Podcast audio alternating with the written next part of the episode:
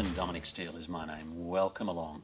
Our guest today is Steve Cree. He's the Senior Minister of the Living Church Brisbane, and uh, we're going to be talking to him about how we as pastors can better teach the flock and how we can be equipped to in the, the whole exercise of teaching and preaching. But just before we get to Steve, I want to tell you what's coming up over the next few weeks on The Pastor's Heart.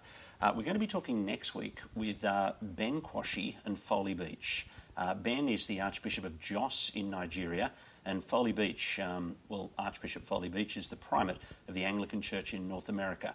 And we're going, together they represent the leadership of GAFCON, the Global Anglican Futures Movement, a movement that represents two-thirds of the world's Anglican communion, and there's a big meeting taking part, uh, taking place in Sydney uh, this week, and then there'll be all sorts of decisions coming out of that, and we'll be talking to them in an important discussion about what comes out of that primates meeting next week. Uh, over the next few weeks, we're going to be talking to Peter Mayrick and Raj Gupta on the whole practice of staffing and organising our team ministry. Uh, oh, and while we're on the subject of Queensland Presbyterians, um, we're going to be catching up with David and Cathy Thurston in a few weeks' time. They're going to be talking to us about our, our godliness as couples in ministry. Uh, and we're going to be having as a guest also David Jones. Of course, he was the uh, senior pastor of Ann Street Presbyterian Church in Brisbane, uh, although I think in his heart he's a Tasmanian, and uh, he's going to be here to talk to us oh, about, well, just the things he's learnt in um, thirty years of teaching the Bible and pastoring the sheep. We would really appreciate it if you could get behind The Pastor's Heart. Uh, step one is subscribing to our podcast. If you're on an Apple device, you can go to bit.ly slash the pastor's apple. If you're on an Android device, just type into your browser bit.ly slash the pastor's Android.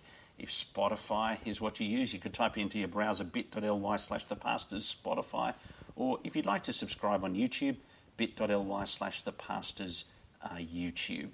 Now, uh, Steve, it's great to have you with us. Uh, thanks very much for uh, joining us today on The Pastor's Great to Hub. Be here. Thanks, Dominic. Steve and I were classmates at Moore Theological College in the uh, middle nineties. In the sixties, yeah, yeah, back when the college was established. I know? used to say, um, what was that? And Steve said, I don't know. You now lead a large multi-campus church uh, in Brisbane, formerly known as Creek Road, now the Living Church. Yeah, we've just gone through that change in recent months. It's probably one we needed, was overdue to uh, carry out. We went multi-site about five years ago, and we had hoped the name Creek Road would carry us forward. Uh, it was reasonably well known in Christian circles in Brisbane, but our multi-site church has seen us doing work in Springfield out to the west of Brisbane and in the city at South Bank and West End. And, of course, it just caused confusion with people who, mm. the unbelievers we're trying to reach, yeah. Where's Creek Road? So, hence the, uh, the name change as Living Church. Now Creek Road Campus, where the historic uh, sort of work is, and uh, a City South campus and a Springfield campus. Mm. Let's start with The Pastor's Heart and share with us a journey that God has taken you on, is taking you on, where you're wrestling with Him in your heart. Yeah, the things going on in my heart are complicated, Dominic, but um, so it's hard to know where to start with that. But, I mean, we were discussing just before we started, it's twenty-two years that we've been out of college, uh, and so for me, with my wife Roz, and uh, when we went out of college, we had two very young children. Three children now are all adult children. Mm.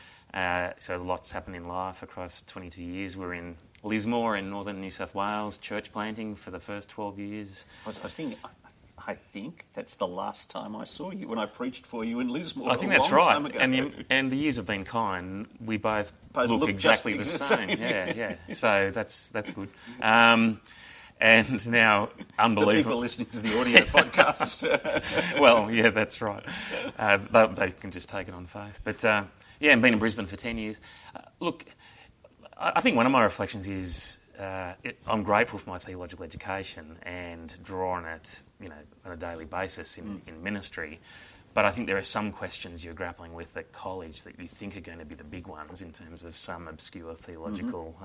uh, question.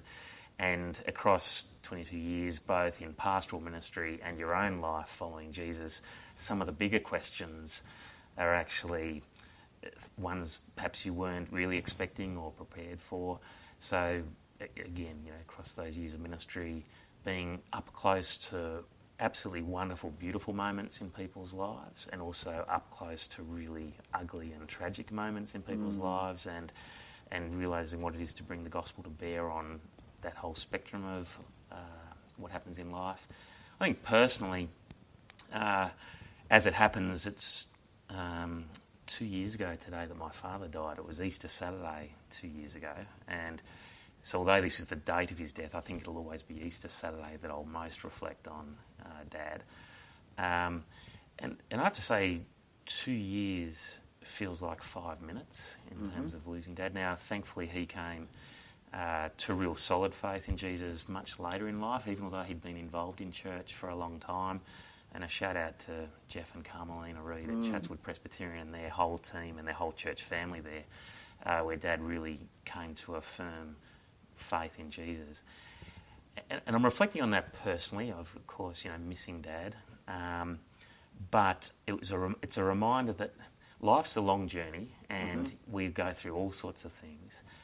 But being prepared to die well mm. is at the heart of our own walk in faith, to, to run the race to the end and to prepare people for that. Mm. Um, and I think we all know, Uh, as believers, uh, a Christian funeral is always a testimony to Paul, you know, the Apostle Paul's words about we grieve, but not like those without hope, mm. uh, and what a difference that makes compared to the utter emptiness of facing death without Jesus. Mm. What I wanted to talk to you about today is how we can collaborate with each other mm. uh, in Christian ministry, um, and really, I mean, that's one of the, the sort of the pulses of the Pastor's Heart in terms of how we can encourage each other in the ministry we're doing. But if you take me back to some of your early days in Christian ministry, planning the church in the school hall in Lismore, mm-hmm. mm. and kind of feeling like you're on your own and needing yep. support. Yeah. yeah, yeah, yeah. I mean, if I can even start just slightly earlier, which was my final year at Moore College, mm-hmm. the project that I took on and really immersed myself in studying the New Testament was to look at how team ministry worked mm-hmm. in the New Testament. And that was a really beautiful time of studying God's Word, where, you know, there's there's a few different windows you can look into the New Testament to look at how team ministry works. And, for example, you can look through the office window at mm-hmm. uh, passages in First Timothy and Titus that talk about, you know, elders, deacons, and... And, and, and that's the way... In, in our traditional tribe, that's how we look at that issue. They're the yeah. favourite sort of... That's the favourite window mm-hmm. for perhaps your Anglican, Presbyterian mm-hmm. type denominations. Then perhaps Pentecostals are more likely to be looking through the gifts mm-hmm. window and looking at Romans twelve, First Corinthians twelve and fourteen, a little bit in Ephesians four.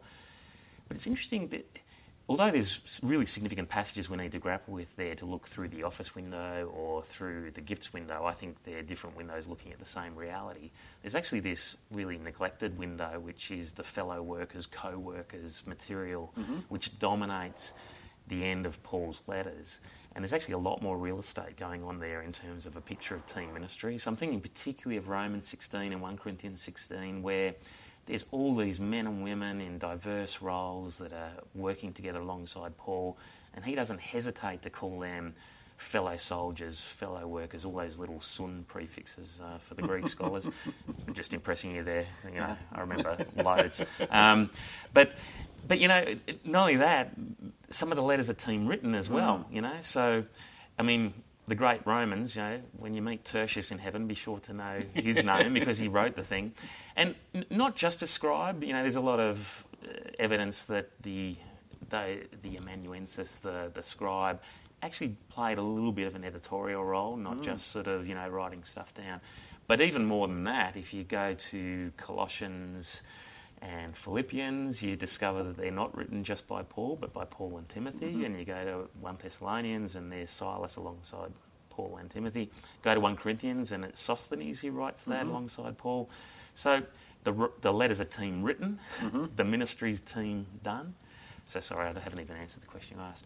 That that fueled for me a passion about team ministry. But then mm-hmm. suddenly, I'm thrown up to a beautiful town called Lismore, which Lismore Tourism markets as between the rainforest and the sea, which mm-hmm. is just code language for get out of here, it's beautiful, whichever way you go. There's rainforest that way, there's beach that way, just get out. Um, it's also code for it floods a lot, because when you're between the rainforest and the sea, all that rain's got to go somewhere.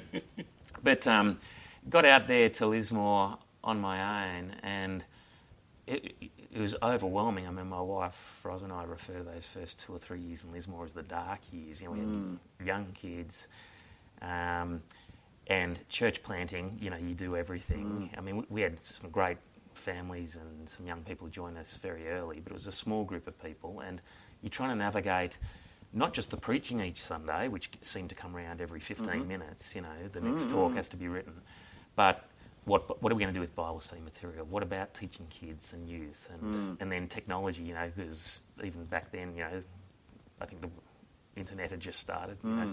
Mm. Um, finances, administration, mm. so much to do, and very overwhelming and very isolating. Mm. And thankfully, what was a bit of a spark for something that I've been developing further is in terms of team preaching, one spark was the work of a bunch of guys who've been mentors to me, like Dave Thurston, uh, Phil Campbell, Luke Tattersall, Bryson Smith. I was remembering they used to have a little journal, Perspectives, yeah, which that, was kind yeah. of like almost just their sermon outlines. Yeah, yeah, yeah. So this is before the internet. Yeah, but oh, well before the internet. I mean, those guys, my goodness. Um, yeah, they're, they're not young. Mm. Um, but yeah, Perspective was an advent of collaboration in mm-hmm. the sense of yeah sharing. And you might be able to see Bryson Smith's sermon series through Dubbo, through um, from Dubbo, yep. through Deuteronomy, and yep. then you could think, oh, well, that's not a bad way of breaking up the book, and yep. at least the bit of the choices of breaking up the yeah, book have yeah, been yeah, helpful yeah. for me. Yeah. And those guys were getting together on a yearly basis. So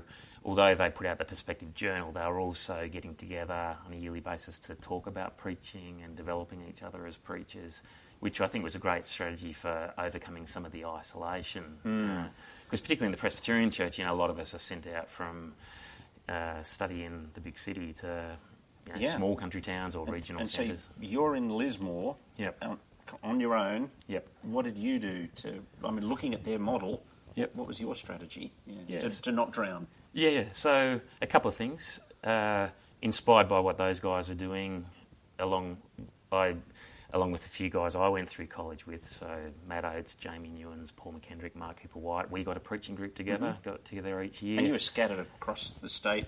Yeah, the state, all yeah. around New South Wales, all of us in sort of country sort of settings, mm-hmm. and um, yeah, we get together, and I don't know if all of your listeners will understand what I mean by this, but we'd play cassette tapes to each other, yeah, and, um, and yeah, we'd play a couple of sermons, and we'd critique each other, give each other feedback, and so because there's a saying about preaching, practice doesn't make perfect, practice makes permanent. You know, like if, if you just keep doing the same thing and you're not getting feedback from yeah. others, then you're just going to repeat mm-hmm. some of the problems, you know, so. I think we really sharpened each other with that, but it was much more than just improving each other's preaching. I mean, the pastor's heart, it was mm. actually about attending to our hearts yeah. as well. And um, so that was one strategy. I think the other thing was... How often would you get together? Annually. Right, okay. And that's for, that, for, a, for a week? For sort of... It started as a weekend, but it's become more like three or four days. Yeah. And we've, and we've done that together, the five of us, right across those twenty-two years. Right. So every year without fail, we've all been there. And so that's been a big part of it. I think the other thing that I got from those mentor guys, particularly Dave Thurston and Phil Campbell, was a real desire to train younger preachers as we I'd should, been so we trained. We should just note that. Yeah. That's a really cool thing for yeah. somebody who's coming out of theological college yeah. to kind of find their group of five. Yeah. You know? Oh, yeah. Sorry. No doubt. I think that's played a an immense role for each of those guys, you know. And, and I guess on the us. pastor's heart, there'll be times where one of you will have been going through a massive low, and the others have been able to help them. Yeah. Absolutely. And so, although we get together once a year, there's often a prayer email that goes out yeah. saying, "Hey guys, please pray," and and just to know you've got that safe place, and a bunch of guys are going to understand something. Mm-hmm. And yeah, it's that's been really precious. Yeah, but I think also that. You know, I had a country placement with uh, Phil Campbell towards the end of my college time in Maclean, and then I had a year with Dave Thurston. Those guys put a lot of effort into me developing, mm-hmm. again, not just my preaching, but my outlook on ministry, mm-hmm. particularly you know, gospel-based ministry. And so I think having been invested in by those guys, I really wanted to do that myself. Mm-hmm. And so a big part of the ministry in Lismore and that has really kicked on in Brisbane is training, mm. uh, having ministry trainees and students as part of the team. And so although those first two or three years were very isolating, it wasn't long before we were developing a, a, a team ministry uh, within the church, as well as that team approach, collaborating with others outside of mm. our church. Mm. So now you're pastoring, or lead pastor, of what I'm sure is the largest church in Queensland, is that right? Um, oh, look, I think there'd be a handful of churches of a similar size, yeah. but yeah, yeah. Yeah, and so how you... So, so now it's not I'm struggling on my own, mm. it's... how do I make it happen in the team? So how do you, what are you doing to try and make it happen in your team and then to be useful to the guys in Lismore and pe- people yeah, like yeah, that? Yeah. Yeah. So this might take a couple of minutes to explain, but across the last few years we've been developing something we call team preaching, which applies both to what we're doing within our multi-site ministry, mm-hmm. but it also has an extension to what we're doing with some partner churches mm-hmm. through our church-to-church network, with, which Dave and Cathy Thurston we've employed to really take that work further. So I'll come back to that. But basically we we get our preaching program sort of sorted out, looking ahead to the next couple of years. But when we get to the six-month point before we're going to be teaching a series, we hold a planning week that involves not just the pastors who'll be preaching, but kids and youth and media and music and graphic design and a whole range of personnel. And also we invite in some of the pastors from the church-to-church network. So we've got a large group of people there who come together to read the scriptures together, to pray together, and to start hammering out what a series will look like, not just in terms of what the Bible talks will look like on the Sunday and the breakup of the text and the approach to how we're going to teach it, but what will the supporting growth group material look like? How will we teach this to kids and to youth? What mm-hmm. are the song selections? What are the media elements? What are the online elements? That? So in that sense, the team preaching is the wider sense of the teaching of God's Word. Mm-hmm. But that's a very intense week where we put together a lot of the draft work. And then out of that, preachers will be assigned. So how do, I mean, you've got twenty people? Up to between twenty and thirty. Okay. Yeah. You, somebody's obviously got to do some pre Exactly right. There's a so what kind of yeah. pre-preparation gets yeah, done yeah, yeah. for that time? Yeah, there's a classic plumb line that small small groups design, large groups evaluate. So you don't want to get a whiteboard out with thirty people and yeah. try to design a series. But uh, we generally have a series owner. One of the preachers will do several months pre-work mm-hmm. of at least doing a draft breakup of mm-hmm. you know. So we're, we're we've been doing a slow journey through Luke's gospel. So I've taken it on for Luke, but we've recently done a, a Got Questions series on some topical stuff, and Nathan Campbell, who's our mm-hmm. campus pastor at City South, uh, oversaw that. And then we're about to do two Samuel, and Josiah Wilson, who's our campus pastor at Springfield, is overseeing that. Mm-hmm. So one of the pastors is tasked with a breakup, some draft big ideas, some draft key verses, so that we come in with some solid pre-work done. Mm-hmm. And typically we don't want to be mucking around with the breakup and stuff like that. We're wanting to go a bit deeper into how we're going to teach this through all the channels, how we're going to put flesh on it, what's the continuity going to look like. We we talk about a seventy-minute sermon, um, which is not how long the sermon goes for, but how long the service goes for. Mm-hmm. We want every song, we want every minute in terms of songs, prayers, media elements, the talk, the Bible reading, to be a to have continuity of teaching one big idea. We also talk about a ten thousand eighty-minute sermon, which is how many minutes there are in the week. So we want the growth group material, uh, Grow Daily devotional material that we write to go with the series, to also integrate, because we think people are busy and not everyone's a genius who can do Romans on Sunday and Isaiah on Tuesday, mm-hmm. and you know, so we actually want to enable people to go deeper and deeper mm-hmm. into one part of God's Word. Do you do your small groups follow the sermon or lead the sermon? Follow, right? Yeah, and look, there's arguments each way. I understand. If you go before, then there's the advantage of people digging into the Word for themselves, you know, before they hear the talk. But I think, again, for me, particularly across over twenty years of ministry, I'm interested in the transformational element of what our growth groups are, and that most people are really looking to apply this to their lives and to try to work out, okay, I've now been taught So we talk about sitting in rows on Sunday and then turning into sitting in circles midweek. And you can learn in the rows, and that's where people with the theological training can offer insights into the text and understanding what God's Word is saying.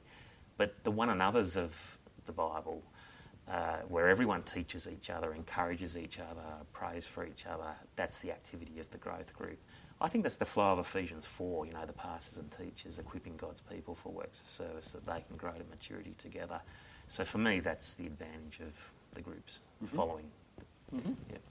So, um, to Samuel, yep. let's just workshop that. Yep. So I've just myself finished preaching through First Samuel. And right. So, yep. and, and actually, I've done Genesis, Exodus, Leviticus. I'm up to one, I'm up to Second Samuel. Right. Um, right. And so... You'll um, hit Malachi by twenty fifty. As well, yeah, that's yeah, right. Yeah, yeah. On my slow journey through. I'm, I'm, I've, got a, I've got a goal of filling the website, you know, the yeah, whole counsel right. of God by the time I'm done. um, yep. And so when we next, when I next hit the Old Testament, it's going to be Second Samuel one. Mm. And if I'm doing it the conventional way, yep. how is it going to play out differently for one of your campus pastors or one of the people who's part of that group yep. Yep. to old school me? Yeah, look, I think, if I can answer it this way, I think the picture a lot of guys have when they're going through college is still the solo preaching mm. kind of thing. Now, I want to be careful here. I'm actually not having a, I'm not intending to have a go at that, but I'm trying to speak to the merits of more collaboration, mm-hmm. not just within a team, but between guys in different churches. Mm. Yeah. And so, again, when you look at that picture of Paul with the Timothys and the Silases and what preaching looked like in the New Testament context, it's it's not really a guy sitting alone in his study for hours and hours mm. and hours and then emerging, I have it, mm. you know. mm. um, but there's a lot of conversation and dialogue and teamwork. I also think we're still working through the legacy of the Reformation, which mm-hmm. is the church always reforming. And, you know, the church becomes so priestly in the time of the Reformation. And that was reformed significantly, but I'm not sure if it's fully extended to our view to the pulpit, where mm-hmm. there's still perhaps a sense of one guy owning that space. So how it plays out differently when it comes to... I'm just going to jump in. I know, I'm, I'm just... I've, I've, I've, I've got so many, I've got so many questions right. I mean, I've, I find it really attractive, yeah. the idea of collaborating with others. I mean, just, just if you think cost effectiveness, you yeah. know, yeah. I mean, yeah. it's got to be better if we... run the same graphics at, at ten churches exactly. to if we yep. run it at yep. one church. Yep. And it's got to be better if uh, those whole, all those different things yep. you talked about, the one hundred ten minutes, yep. um, one hundred ten, what is seventy? Well, seventy for seventy, Sunday. Yeah. and It's, it's yep. got to be yep. better. There's yep. so many cost effects. And, yep. and I look around and I see churches reinventing the wheel mm-hmm. every, at every place. Mm-hmm. Now, so you're saying... at Living Road at your three or four campuses. Living Church. Living Church. So that's all right. Living Road. No, it's a good idea. I'll take that back to the team. No, no, no. Yeah. Don't change it again. No, no, no, no, no. We can't do that. Yeah. At, uh, at Living Church, yep. your three or four... And yep. I presume there's half a dozen other churches around the place, do you know? Well, yeah. I mean, there's probably... Uh, probably about a dozen now that mm-hmm. are kind of live synced with us, that they're actually rolling out the series at the and same so time we first are. Week in... Um, term two, they're yep. all preaching the same thing. Yep. Um, yep. What? So what is it? Yep. The week after Easter. Uh, so that's Second Samuel. Okay. I mean, Samuel. I've been on holidays, but I think it's Second Samuel. but, so, so, so what that looks like is, out of that planning week, we assign members of the preaching team to be the talk writer, okay, mm-hmm. for a particular Sunday. So how that's going to play out differently in, mm-hmm. to perhaps you preaching through it mm-hmm. yourself, uh, doing you know, most of the work is. I might, as opposed to when I was in Lismore preaching to Samuel, and I would write all ten talks mm-hmm. myself, I'll only write two out of the ten.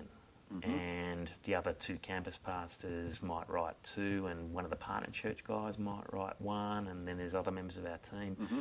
And, but when I say write, remember that we've had a whole planning week, we've had mm-hmm. a whole pre-process, there's more online discussion that goes mm-hmm. on across the six months.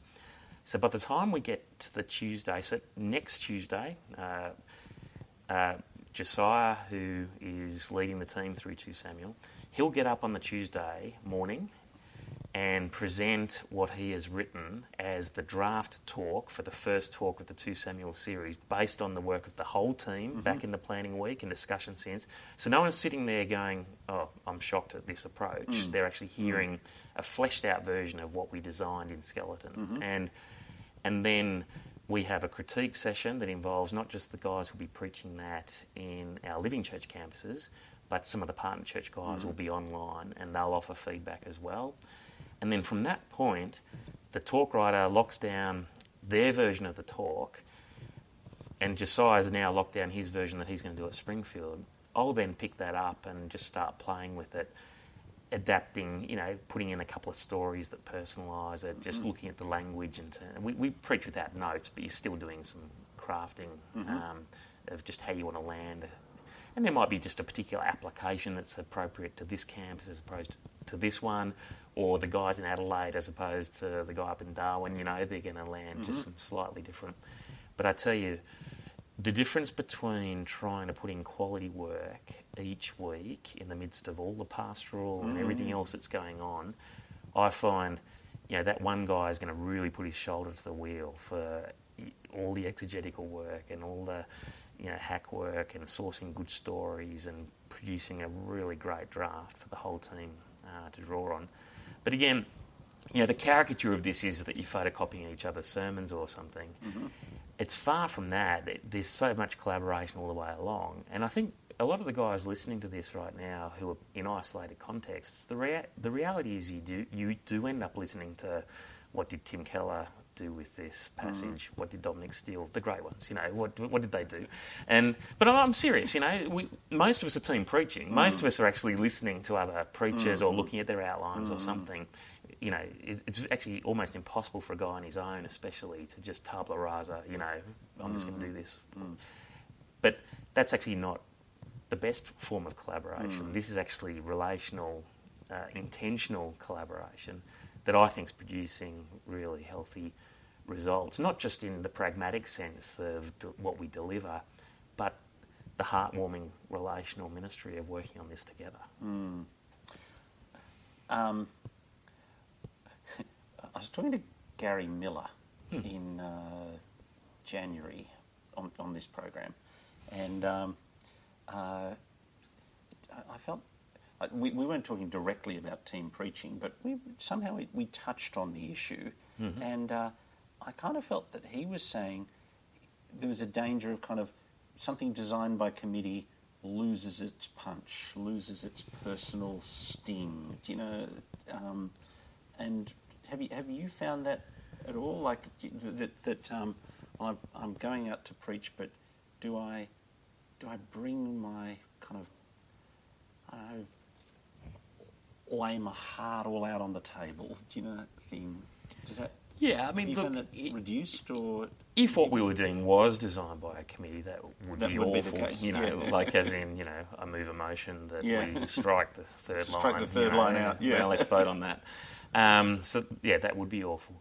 I, no, my experience is quite the opposite, and I think it's true for the other guys involved, which is, yeah, again, to be honest. A lot of the talks I was writing when I was on my own, mm-hmm. uh, I was wrestling so much with getting through all the exegetical stuff. That I that, that, I, that I didn't actually get to... Yeah, that application was a bonus have, have it sing or, and sting. or yeah. my own personal engagement. But remember, like we're engaging with this text in relationship, in heavy discussion, and mm. it gets it, it gets really willing at times, but yeah. you actually got to work through that and defend an approach. But, you know, you're doing that months before. You've then got lots of time to sit with, you know, what is the application mm. of this? What is the contextualisation? What are the stories going on in the world at the moment of which the gospel is a better story mm. as told, you know? So Second Samuel is such a dark book that we're about to preach. Awful, awful stories, which gives us the opportunity to say, you know, you think the stories the world is telling us that we see on our news are dark? Well, all that darkness is actually not hidden from by the Bible. It lays it out for us, but actually takes us to the true king. So we did First Samuel as waiting for the king. We're mm. doing Second Samuel as still waiting for the true king. And um, and that darkness is the backdrop for the light of the gospel that comes mm-hmm. in Jesus. So I'm saying my experience is quite the opposite, that mm-hmm. both in terms of my own personal engagement and and the sense of getting beyond just understanding the text to really not just teaching it but preaching it and, God willing, living it is is all promoted by this mm. approach. Mm. Uh, I'm just, just thinking, say someone's listening, watching us now, and they're thinking, okay, I do want to work at collaboration. Do you know that? I mean, I mean, I suppose they could ring you up and become yep. one of your churches, but um, if they weren't to do that, what would be their steps to, yeah, yeah, to yeah. do their own yeah. kind of... For sure. Yeah. Look, something that's been really interesting for us across the last few years that we've been doing this is that we've heard from a number of guys. Th- there's a whole range of people out there who've signed up with us, if you like, and got on board with what mm-hmm. we're doing through church to church, and mm-hmm. and so they are partner churches who mm-hmm. are either live in step with us or they're using series down down the line, you know, oh, subsequently. Right. Yeah. Um, so there's all of that. But what really warms my heart is that we're hearing from a number of guys around the traps who have just of their own initiative been prompted to think about this concept of team preaching, and they've just got together in twos or threes or fours mm-hmm. with perhaps people who are either close to them geographically or just relationally, they've mm. got the connection to do it via the net, to just start collaborating more, mm-hmm. to say, hey, why don't we do a series in this book and read it together, talk about it together, work on the outline, the breakup. So again, this goes back to what mm-hmm. those other guys were doing with Perspective magazine, you know. Mm. twenty-five, thirty years yeah, ago. Yeah, yeah, that's right. Yeah. And I think and I'm hearing some really good stories of people doing that, and that warms my heart. Our goal, my I'm very passionate about this, but my goal is not to sign up everyone to do to do what we're doing, but to, to become convinced it's, it's, of collaboration. It's the D N A of collaboration yeah, that you're yeah. for. And and I'm so for that, because, I mean, just... Well, that's what this podcast is about, right? Yeah, yeah, yeah, absolutely. yeah. And there's no point us putting... I mean, if, if you just, if, even if you just think about it in terms of graphics, you know, yeah. there's, there's no point us inventing the brilliant graphic and then the church next door inventing, putting the same amount of research and development time and expense oh, into and, their brilliant graphic. Yeah. And look... Um, I'm not sure if... We are actually kind of doing the same thing. yeah, and, and I mean, you can talk about graphics. But but it's not just graphics, it's everything. Well, you can talk know? about music, for example. I mean, we've had a couple of opportunities where... Uh, I mean, you, we were chatting earlier, you talked about preaching on Revelation one. Mm. We, through our media and music team, we wrote a song to go with Revelation mm-hmm. series called Fall Before Him.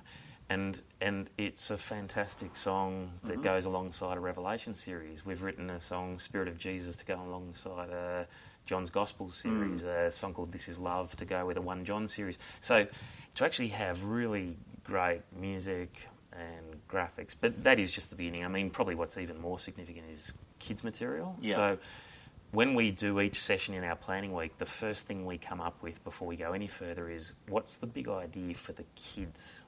Right. Because that is the simplest possible statement of what this passage mm. is about. You know, how do we put this into words kids can understand? And then everything can kind of work out from there in concentric circles as we work out the other channels. But for me, excellent kids material is is another great outcome of this approach. Mm. Steve, thanks so much for coming in. And we'll, Thank you, Dominic. We'll look forward to having you back another time. That'll be great. Thank you. My guest on The Pastor's Heart has been Steve Cree, Senior Pastor of Living Church in Brisbane. Thanks for joining us, and uh, we'll look forward to seeing you next week on The Pastor's Heart, when our guests will be Archbishop Ben Kwashi and Archbishop Foley Beach.